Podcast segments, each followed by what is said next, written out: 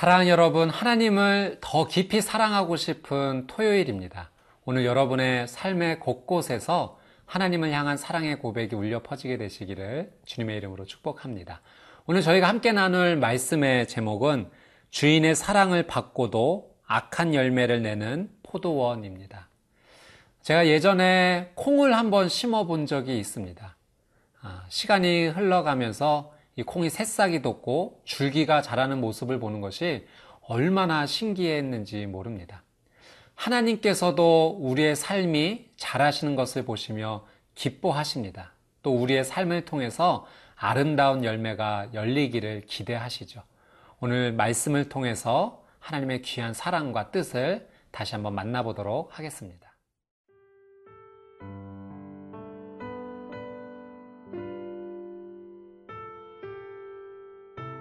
이사야 5장 1절에서 7절 말씀입니다. 나는 내가 사랑하는 자를 위하여 노래하되 내가 사랑하는 자의 포도원을 노래하리라. 내가 사랑하는 자에게 포도원이 있으며 심히 기름진 사내로다.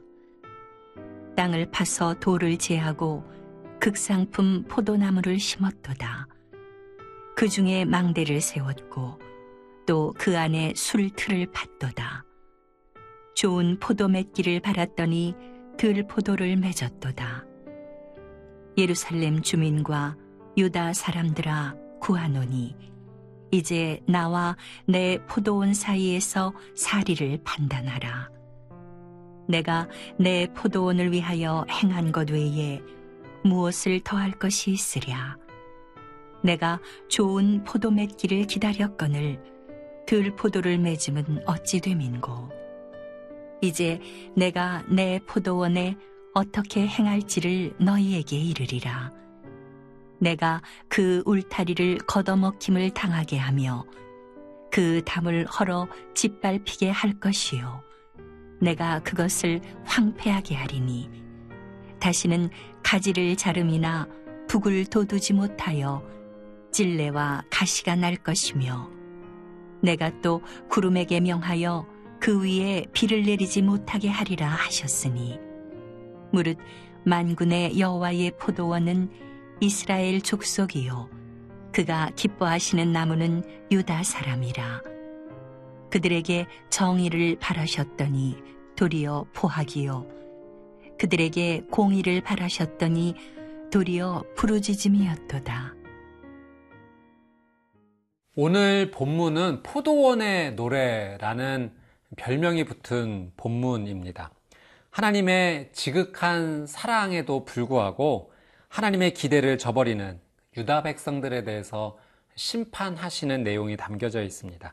우리 1절 말씀 한번 같이 읽어보겠습니다. 나는 내가 사랑하는 자를 위하여 노래하되 내가 사랑하는 자의 포도원을 노래하리라. 내가 사랑하는 자에게 포도원이 있으며 심히 기름진 사내로다. 포도원을 만든 주인은 하나님을 의미합니다. 그리고 포도원은 이스라엘 공동체를 의미하죠. 하나님께서 선하고 좋은 열매를 기대하시면서 이 포도원을 만드신 것입니다. 2절 말씀도 한번 같이 보겠습니다. 땅을 파서 돌을 제하고 극상품 포도나무를 심었도다. 그 중에 망대를 세웠고 또 그 안에 술틀을 팠도다.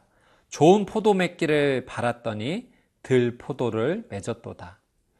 하나님께서 정말 최선을 다해 주셨습니다. 땅을 파고 돌을 제하고 극상품 포도나무를 심고 망대를 세우고 술틀을 만들어 주셨습니다. 그럼에도 불구하고 먹을 수 없는 들포도 열매가 열린 것입니다. 여러분 이 말씀 통해서 하나님께서 우리에게 주시는 메시지가 있습니다. 하나님께서 이스라엘 백성들에게 좋은 포도원을 만들어 주시고 열매를 기대하신 것처럼 우리에게도 좋은 포도원을 만들어 주시고 또 열매를 기대하신다는 사실이죠. 우리에게 세워주신 포도원은 무엇입니까? 바로 믿음의 공동체입니다. 교회 공동체라고도 할 수 있죠. 교회는 예수님의 십자가 보혈로 세워주신 아름다운 포도원입니다. 이루 말할 수 없는 하나님의 놀라운 사랑과 헌신으로 세워주신, 이루어주신 아름다운 포도원입니다. 하나님께서는 믿음의 공동체, 또 교회를 통하여서 하나님의 놀라운 열매가 열리기를 기대하시는데요. 그래서 성령의 아홉 가지 열매를 말씀하기도 하셨습니다. 갈라디아서 5장 22절 말씀에 오직 성령의 열매는 사랑과 희락과 화평과 오래 참음과 자비와 양성과 충성과 온유와 절제니. 여러분, 성령의 열매를 맺는 것 하나님께서 기대하시고 아주 소망하시는 일입니다. 사랑하는 자녀가 부모에게서 사랑을 받고만 자라는 것이 아니라 때가 되어서 다른 사람을 사랑하기도 하고 돕기도 한다면 부모님 입장에서는 그보다 좋을 수 없는 것이죠. 하나님께서 우리에게 이 놀라운 믿음의 공동체를 허락하시면서 하나님께서 사랑을 주시기만 할 뿐만 아니라 이 공동체가 성숙되어져서 많은 사람들을 돕고 함께 손잡아 줄 수 있는 그런 귀한 열매 맺기를 하나님께서는 원하십니다. 여러분의 교회 또 가정, 직장을 통해서 하나님께서 소망하시는 귀한 열매가 풍성히 열리시기를 주님의 이름으로 축복합니다. 어, 또한 본문 1, 2절 통해서 우리가 기억해야 될 예, 중요한 한 가지가 더 있다면 하나님께서는 무엇인가를 우리에게 요구하시기 전에 좋은 것으로 우리에게 채워주시는 분이라는 사실이죠. 하나님은 정말 선하신 분입니다. 정말 좋으신 분입니다. 선하고 좋다라는 표현만으로는 정말 부족하죠. 하나님은 최고의 하나님이십니다. 제가 가끔 어, 어린 딸에게 상을 줄 때가 있습니다. 뭐 대단한 상이 아니라 별을 선물로 해줍니다. 때로는 하루에 별 두 개, 별 세 개. 아빠 말에 잘 순종하면 또 예쁜 말 하면 그렇게 별을 모을 수 있게 해줍니다. 별 10개를 모으면 맛있는 것을 먹기도 하고 또 원하는 TV 프로그램도 볼 수가 있는데요. 때로는 가끔 제가 별 5개를 줄 때가 있습니다. 그러면 저희 딸이 깜짝 놀라고 와, 정말 아빠 별 다섯 개 주시는 거예요? 아빠 정말 최고예요. 감탄할 때가 있습니다. 이 딸의 모습을 보면서 나는 하나님 앞에 어떻게 나아가는지 한번 생각해 봅니다. 별 이상으로 더 좋은 것을 주신 우리 하나님 아버지 앞에 나는 정말로 감사하고 기뻐하고 그 하나님을 찬양하고 있는가.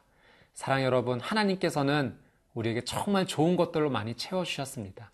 그 하나님 앞에 최고의 감사와 기쁨을 올려드리는 복된 하루가 되시기를 주님의 이름으로 축복합니다.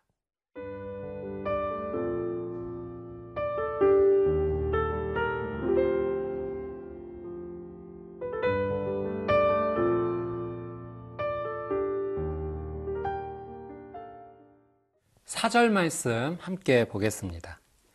내가 내 포도원을 위하여 행한 것 외에 무엇을 더할 것이 있으랴. 내가 좋은 포도 맺기를 기다렸거늘 들 포도를 맺음은 어찌 됨인고. 여러분 사절에 중요한 표현이 하나 나옵니다. 하나님께서 내가 좋은 포도 맺기를 기다렸거늘. 하나님께서 기다리셨던 것은 많은 열매가 아닙니다. 좋은 포도입니다. 하나님께서는 양에 관심이 있으신 것이 아니라 질에 관심이 있으셨던 것입니다. 실제로 과수원에서 열매를 재배하는 농부들도 많은 열매가 열리면은 상대적으로 질이 떨어질 것이 걱정되어서 일정한 양만 남기고 솎아낸다고 합니다. 그만큼 열매는 질이 중요하기 때문에 그렇죠. 이사야 당시 유다는 아주 풍성한 시대였습니다. 그래서 하나님 앞에 얼마나 많은 어, 제사물로 제사를 드렸는지 모릅니다. 그런데 이 모습 통해서 하나님께서 이사야 1장 11절에 이렇게 말씀해 주셨습니다. 여호와께서 말씀하시되 너희의 무수한 재물이 내게 무엇이 유익하뇨 나는 수량의 번제와 살찐 짐승의 기름에 배불렀고 나는 숫송아지나 어린 양이나 수점수의 피를 기뻐하지 아니하노라. 하나님께서는 많은 양으로 나오는 것이 중요한 것이 아니라 정말 진실된 모습으로 나오는 것이 중요하다고 가르쳐 주신 거죠. 그래서 사무엘은 그렇게 표현했는지 모르겠습니다. 순종이 제사보다 낫고 듣는 것이 수량의 기름보다 낫다. 여러분, 우리의 삶 가운데 물론 많은 열매가 열리면 좋습니다. 그러나 우리의 삶 가운데 더 중요한 것은 진실된 열매가 열려야 된다라고 하는 사실이죠. 예수님께서는 우리에게 빛과 소금이라고 말씀해 주셨습니다. 그런데 우리가 믿음의 사람으로서 맛을 잃은 소금으로 살고 있지는 않는지 이 말씀을 통하여 한번 반성해 보게 됩니다. 아주 작은 일이지만 그것이 하나님 말씀에 순종하는 길이고 다른 사람의 눈에 띄는 일은 아니지만 하나님께서 기뻐하시는 일이기에 그렇게 감사와 순종함으로 하나님 앞에 나가는 삶이 될 때 정말 하나님께서 기뻐하시는 좋은 열매, 맛 있는 소금과 같은 거룩한 삶이 우리의 삶 가운데 펼쳐질 줄 믿습니다. 하나님 앞에 순종하며 좋은 포도 열매를 맺으시는 복된 삶이 되시기를 주님의 이름으로 축복합니다. 우리 5절 말씀 한번 읽어 보겠습니다. 이제 내가 내 포도원에 어떻게 행할지를 너희에게 이르리라. 내가 그 울타리를 걷어 먹힘을 당하게 하며 그 담을 헐어 짓밟히게 할 것이요. 여러분, 합당한 열매를 맺지 못하면 그 믿음의 공동체는 하나님의 심판 앞에 설 수밖에 없다는 것이 5절 말씀의 내용입니다. 하나님께서 이 5절 말씀 가운데 포도원의 울타리를 걷어내시겠다 하시죠. 울타리는 하나님의 보호를 상징합니다. 하나님의 보호가 사라지게 되면 그 땅은 황무지가 되는 것이고 찔레와 가시가 돋아날 수밖에 없습니다. 당시 유다 백성들은 하나님의 보호하심을 아주 당연하게 여겼습니다. 그래서 자신들의 삶 가운데 어떤 열매가 열리게 되는지 그것에는 전혀 관심이 없었던 거죠. 하나님께서 수차례 걸쳐 여러 선지자들을 보내시며 경고하셨지만 그들은 무시했고 듣지 않았습니다. 결국 하나님의 울타리가 벗어지게 되는 거죠. 계시록 말씀에 보면 에베소 교회를 향해서 주님이 말씀하십니다. 첫사랑을 잃어버렸다고. 그리고 회개하지 않으면 촛대를 옮기신다 말씀하십니다. 여러분, 하나님의 심판이 임하기 전 내가 하나님 안에서 정말 하나님 원하시는 열매를 맺고 있는지 다시 한번 그 말씀 앞에 온전히 서게 되는 오늘 이 하루가 되기를 원합니다. 하나님의 보호하심 아래서 첫사랑을 회복하며 거룩한 열매를 맺으시는 귀한 삶이 되시기를 주님의 이름으로 축복합니다. 함께 기도하겠습니다.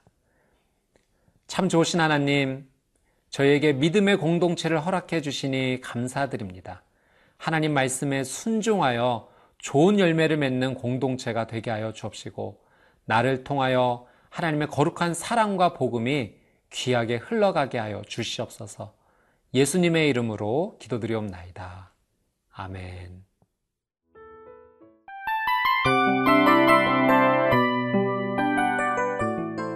이 프로그램은 청취자 여러분의 소중한 후원으로 제작됩니다.